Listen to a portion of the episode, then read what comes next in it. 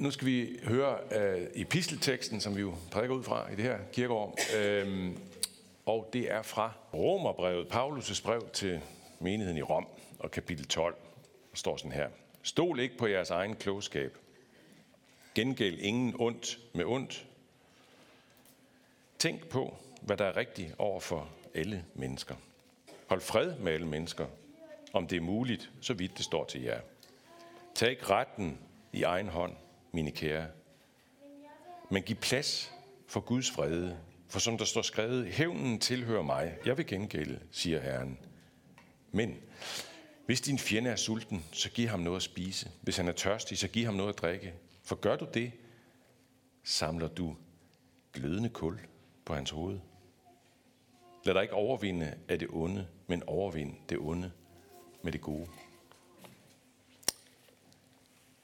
Øh, jeg synes, det er en meget, meget smuk sætning, den der. Ikke? Altså, overvind, det er også det, vi har sat som tema for, for gudstjenesten her. Overvind det onde med det gode. Det er en smuk sætning. Og det er også en klog sætning. Overvind det onde med det gode.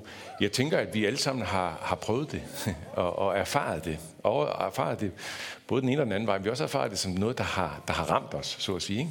Altså, hvor vi selv har meldt ud med en, i en eller anden variation øh, surhed, øh, negativitet over for en anden, vrede, måske aggressivitet, et eller andet. Ikke? Og så oplevede, at det vi fik tilbage, det var det, det modsatte. I en eller anden variant. Øh, godhed på en eller anden måde. Imødekommenhed, venlighed, øh, lytten, spørgen og måske et kram, et eller andet. Vi har også helt sikkert oplevet øh, øh, at, at blive mødt med det samme tilbage. Ikke? Altså man, man, man øh, afleverer noget surhed, øser noget surhed over en, og så får man surhed tilbage, eller man afleverer vrede, og så får man vrede tilbage, eller noget ondt, og så får man ondt tilbage. Men det, der virkelig rykker, ikke? det, der virkelig gør noget ved os, det, der sætter sig i vores sind og tanker og gør noget ved os selv, det er jo, når vi bliver mødt med det modsatte, med godheden. Nu, nu bruger Paulus nogle meget, meget stærke ord. Det har I nok registreret. Ikke? Han bruger de her ord ondt, godt, øh, hævn, glødende kul på hovedet. Øhm, hvad jeg vil sige, det er, det her, det er de her stærke ord, ikke? og jeg skal komme lidt tilbage til det med glødende kul. Øh, men, men Paulus kan jo bruge dem øh, med fuld betydning, fordi han er i en situation, og det var hans generation af kristne, den urkristne generation, i en situation, hvor de er jo under stærk pres. Øh, og Paulus beskriver blandt andet der i 2. Korintherbrev, hvor han, hvor han har sådan en, en, en hel liste af ting, han har været igennem med, som er, øh, man, man fatter det ikke faktisk. Ingen af os har været i, i nærheden af det vel. Altså fængselsstraffe, fysiske straffe, tortur, alt muligt, pisk og øh, jeg ved ikke hvad, har han været igennem. Så når han skriver om de her ting, ikke, så er det fordi, der er det i spil. Det skal jeg komme lidt tilbage til. Men fordi det, jeg gerne vil sige nu, det er, at vi kan sagtens også læse de her meget stærke ord på en afdæmpet, hverdagslig måde. En genkendelig måde. Øh, fordi jeg er helt sikker på, at Paulus også sigter til det, til det hverdagslige, til det, er, det hverdagsrelationerne, både til kristne og ikke-kristne. Øh, begge dele rummer jo hele tiden risikoen for at gengælde ondt med ondt. Altså i sådan i hverdagsafdæmpet form. Ondt med ondt. Tag retten i sin egen hånd øh, og sætte sig igennem. Ligesom, ja, det, du skal høre, hvad jeg siger, altså. Jeg har, jeg har ret. Eller hvordan vi nu siger det på vores måde. Nu er jeg godt klar over, faktisk, det har jeg lige lyst til at sige som en parentes, at jeg taler til, til en, øh, en ung generation. Øh, mange af jer er meget unge, ikke? Øh, og øh, i hvert fald se fra min vinkel. Øh, og, øh, og, og jeg tror faktisk, at det er bare lyst til at sige, jeg tror, at I øh, faktisk, at både, både i, i den alder, sådan tænker jeg tilbage på min egen unge alder, men også faktisk øh, den, den generation, den kultur, I tilhører nu, har en meget mere sådan dæmpet form over for hinanden. Det er meget smukt faktisk. Meget finere, dæmpet, mere diplomatisk form over for hinanden. Det har man også som yngre. Men jeg tror alligevel, at det her er yderst relevant for os. Fordi det, er jo, det har jo mange varianter, det her med ondt mod ondt. Det har mange varianter. Og jeg tror, at et nøgleord til at, at forstå den her risiko for at gribe øh, til ondt mod ondt, og ligesom sikre sig sin egen ret først og fremmest. Ikke? En nøgleord til det, det er den første sætning i teksten. Stol, hvor står det henne? Stol ikke på jeres egen klogskab. Stol ikke på jeres egen klogskab. Det tror jeg er et nøgleord. Også et nøgleord faktisk til at komme et andet sted hen, hvor man i stedet for griber til godheden imod det onde overvinder det onde med det gode. Stol ikke på jeres egen klogskab. Nu må godt tænke umiddelbart, at men stol ikke på jeres egen klogskab. Men skal, skal vi ikke stole på, på, på, på det? Den visdom, der, eller den, den klogskab. Skal vi ikke opøve klogskab i os selv? Skal vi ikke det? Jo, jo, jo, jo. Jeg kunne komme med mange, øh, faktisk mange skriftord, mange bibelord, som sætter ord på det. For eksempel fra ordsprogenes bog i det gamle testamente og andre steder, øh, som taler meget stærkt om det der med at vokse i klogskab og visdom. Så det kunne man i den grad. Men det, jeg tror, at øh, kan forklare det, det er, at den kan få en lidt bedre oversættelse, hvis man tager grundteksten på græsk så kan det få en lidt bedre oversættelse, nemlig vær ikke selvkloge. Vær ikke selvkloge. Det er en mere præcis oversættelse faktisk, for det er det, der ligger i det. Og selvklog, ordet selvklog, det kender vi jo godt som et sådan ret negativt ord. Ikke? Hvis man går ind på internettet og kigger på det, der hedder den danske ordbog, så, så kommer den her definition på, på selvklogskab. Det er på en irriterende måde at anse sig selv for at vide mere eller være mere intelligent end andre. Hm, det er selvklogskab. Eller hvis man, man kan også gå ind på nettet øh, og finde noget, der hedder Holberg ordbog, øh, hvor der står sådan her om selvklogskab. Det er en overdreven tillid til og meget høje tanker om sin egen klogskab, og derfor er man utilbøjelig til at lade sig belære af andre. Ja. Den der selvklogskab, ikke? Og det er faktisk noget af det samme, Paulus er inde på i Filipperbrevet, kapitel 2, hvor han siger sådan her, gør intet af selviskhed, eller, og heller ikke af indbilskhed men sæt i ydmyghed de andre højere end jer selv. Indbilskhed. Der har vi det lidt også, ikke? Bild sig selv ind, at jeg er altså den, der forstår det her bedst, og jeg er den, der har mest ret i det her, ikke? i det, som vi er uenige om. Jeg gennemskuer det her bedre end den anden. Og nu er jeg simpelthen nødt til at sætte den anden på plads, på en eller anden måde. Ikke? Vær ikke selvklog, vær ikke indbilske.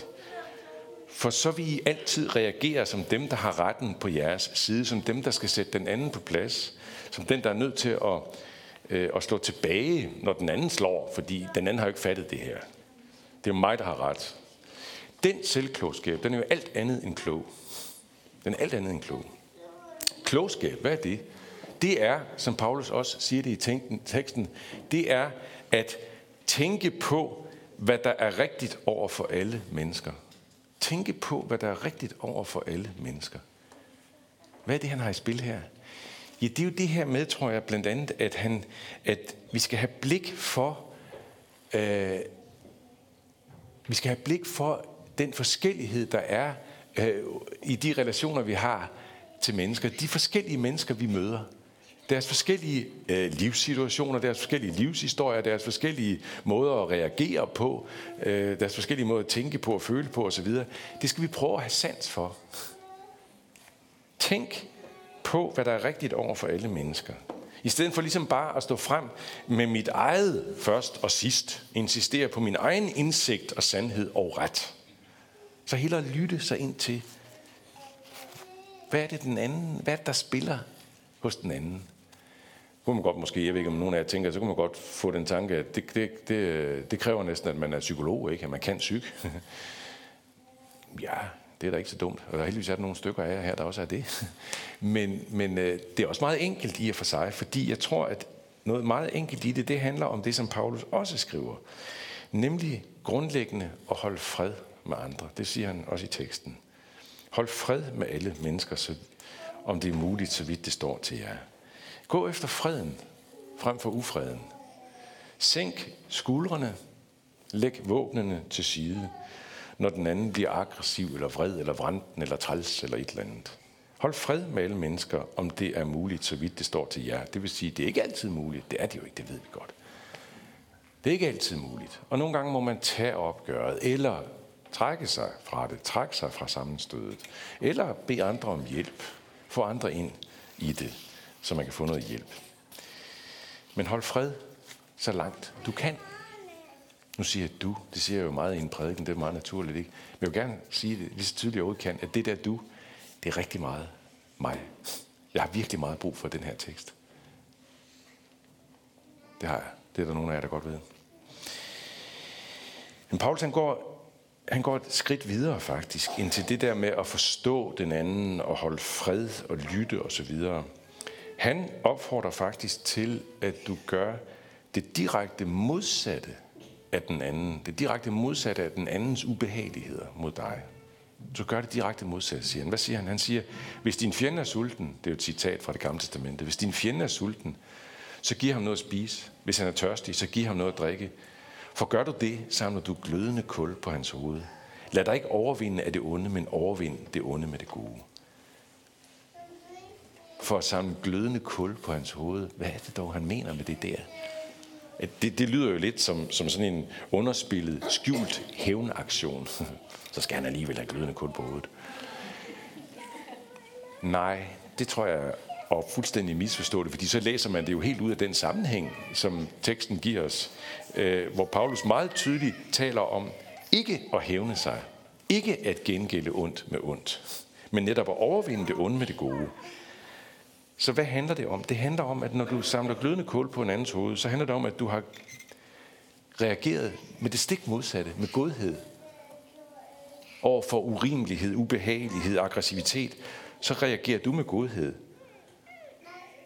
Og det gør vi sådan, at det overrasker den anden så meget,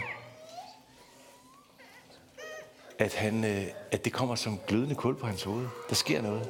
Altså når du øh, reagerer med, med godhed, venlighed, hjertevarme, gæstfrihed, øh, for eksempel en, der over længere tid har bidt meget efter dig, så inviterer du, så inviterer du hende på café og giver en gratis øl eller kaffe latte, måske heller.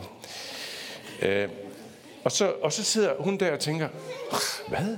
Her kigger jeg og synes bare, at øh, hende der, hun var et røvhul, og jeg, hun skulle bare have nogle verbale smæk, ikke? Og sådan noget. Og så, så sidder jeg her, og, og der kommer glødende kul på det menneskes hoved, forstået på den måde, at man får en meget, meget kraftig opvækning af den der overraskende godhed. Man bliver klar over, at det ikke er den anden, der har et problem, det er mig. Der er noget, jeg skal arbejde med med mig selv, i stedet for at slå løs på den anden. Og så vil jeg godt trække en sidste ting frem, øh, som åbner for en endnu større dimension i det her, og dermed et meget, meget stærkere perspektiv for os. Og som bringer det et godt stykke ud over det, hvad skal man sige, det menneskelige psykologiske, som jeg indtil nu har bevæget mig lidt rundt i. Og det, som, som jeg gerne vil, vil øh, trække frem nu, det, det er forbundet med, med den her lidt tankevækkende sætning, der står i teksten, nemlig at overlade hævnen til Guds vrede. Overlade hævnen til Guds vrede. Umiddelbart ikke, så kan man godt øh, høre det som, det kan lyde som, at okay, så er der alligevel en, en, en hævnmulighed. Det er, bare, det er bare Gud, der kommer til at give den, ikke? Men altså hold fast, men der skal hævnes. og ja, der er faktisk, tror jeg, noget trøstende i det her for nogle kristne. Nemlig dem, som er under et voldsomt pres. Prøv at forestille jer, hvis vi overhovedet kan forestille os det, at være presset fuldstændig ned med sin kristne tro, truet med livsødelæggelse, med fængsling, med død, som ufattelig mange kristne, og vi taler om millioner af kristne rundt om i verden, er udsat for år efter år. Jeg har mødt nogle af dem i Indien og i Nepal, og jeg skal ud øh, i, i maj, sandsynligvis skal jeg ud med Open Doors til et sted i Centralasien og møde nogle forfulgte kristne. Og der bliver man bare klar over, at det vi kan opleve i Danmark, i det sekulære Danmark, som et pres på vores tro, og det er jo reelt nok i og for sig, at det er peanuts ved siden af det, som de er udsat for i Nordkorea eller Nicaragua eller Iran eller hvor det er henne. Hvordan, at når man er i det der, ikke, hvordan skal man overhovedet kunne holde ud til det der, uden at kunne ønske sig hævn over den der uretfærdighed? Ja, det skal de blandt andet kunne holde ud til ved at vide, at en dag, så rammes den forfærdelige ondskab, de er udsat for, den rammes af Herren selv, af hans vrede. En dag så bryder retfærdigheden igennem og fejrer al uretfærdighed til side. Og det kan uden tvivl nogle gange være trøsterigt for den, som igen og igen udsættes for en ubærlig uretfærdighed. Retfærdigheden vinder til sidst. Guds magt er af en helt anden dimension end dem, der har magten i, om det er en Kim Jong-un i Nordkorea, eller Xi Jinping i øh, Kina, eller hvad de hedder, de forskellige meget magthævende mennesker. Guds magt er langt større. Men, men i det her, der skal vi også have blik for, det her med Guds vrede, Guds hævn, der skal vi have blik for, at Guds vrede og retfærdighed er af en helt anden dimension end vores.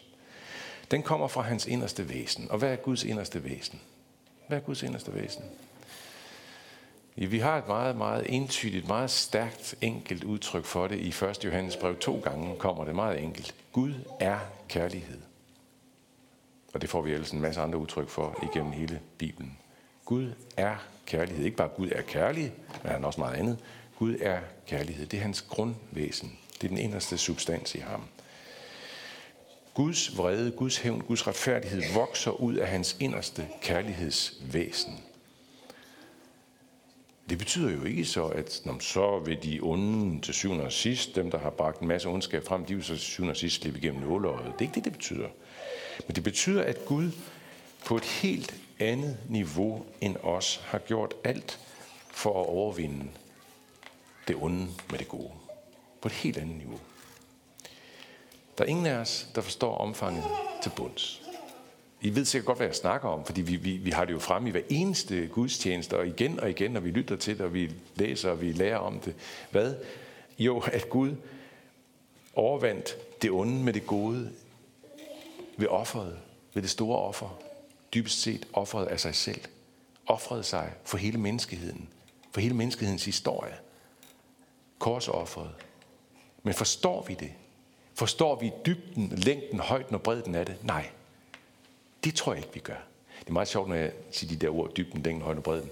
Fordi Paulus jo i, i Efeserbrevet, så, så siger han et sted, hvad det er, han beder om for de kristne i Efesus. Hvad er det, han beder om? Jo, jeg beder om, at de må få styrke til at fatte, hvor stor bredden og længden og højden og dybden er, og til at kende Kristi kærlighed, som overgår al erkendelse. Som overgår al erkendelse. Guds modspil til det onde, hans overvindelse af det onde med det gode, det overgår al erkendelse. Vi fatter det ikke. Men når det alligevel i små stykker, år for år, sætter sig i vores sind, sådan som Paulus jo netop øh, bad om det for de kristne i Efesus, at det ligesom må sætte sig stærkere i deres sind, vokse i deres sind. Når det sker, så virker det også med en helt egen kraft i os. Og det kan give sig udslag i fuldstændig øh, omvæltende og faktisk tror jeg enormt overraskende handlinger, som vi griber til over for andre. Øh, I ved, Jesus han siger, elsk jeres fjender. Et voldsomt stærkt udtryk. Bed for dem, som forfølger jer, siger han. Elsk jeres fjender. Meget smukt. Men man tænker, det kommer jeg altså aldrig til. Det, det kan jeg ikke. Det overgår mig. Det skal du være for sikker på, at det gør. Jo mere du og jeg inddrages i bredden, længden og højden og dybden af Kristi kærlighed, desto større risiko eller chance er der for, at vi kan finde på at overvinde det onde med det gode på nogle måder, som vi aldrig havde set for os, at vi kunne gøre. Fordi kraften kommer fra ham, som bor i os. Det vil jeg gerne slutte med. Det her, som Paulus siger, som jeg, som jeg tror, jeg har brugt det frem, bragt det frem i flere prædikener. Jeg synes, det er sådan et forunderligt mærkeligt sted. Det er mystisk faktisk, men det er også enormt stærkt. Ikke? Hvor han i Galaterbrevet siger det her. Jeg lever ikke mere selv, men Kristus lever i mig. Er det ikke mærkeligt? Jeg lever ikke mere selv, men Kristus lever i mig. Prøv at høre, kunne vi ikke sige det i kor? Jeg lever ikke mere selv, men Kristus lever i mig. Lad os sige det igen. Jeg lever ikke mere selv, men Kristus lever i mig. Og nu vil jeg gerne, om vi lige kunne bruge et minut øh, på stillhed. Det er helt okay, at børnene ikke er det, men vi andre voksne øh, er stille et minut og tænker på én ting. Nemlig, nu vil jeg gerne bede dig, dig, dig og mig selv overveje en person, som du tænker, ham eller hende skal jeg prøve at ændre min øh, min relation til. Jeg skal prøve nu at gøre godt. Og lade hende få mad og drikke og, og så videre. Ikke? Altså og reagere med godhed på en helt, helt anden måde nu. Prøv at tænke på, om der er en person, du kunne gøre det overfor. Sid i overvej det i et minut, mens musikken lyder, tror jeg endda. Er det ikke rigtigt? Og, øh, og så bed en bøn også allerede nu for at du må gå den vej. Et menneske. Et menneske.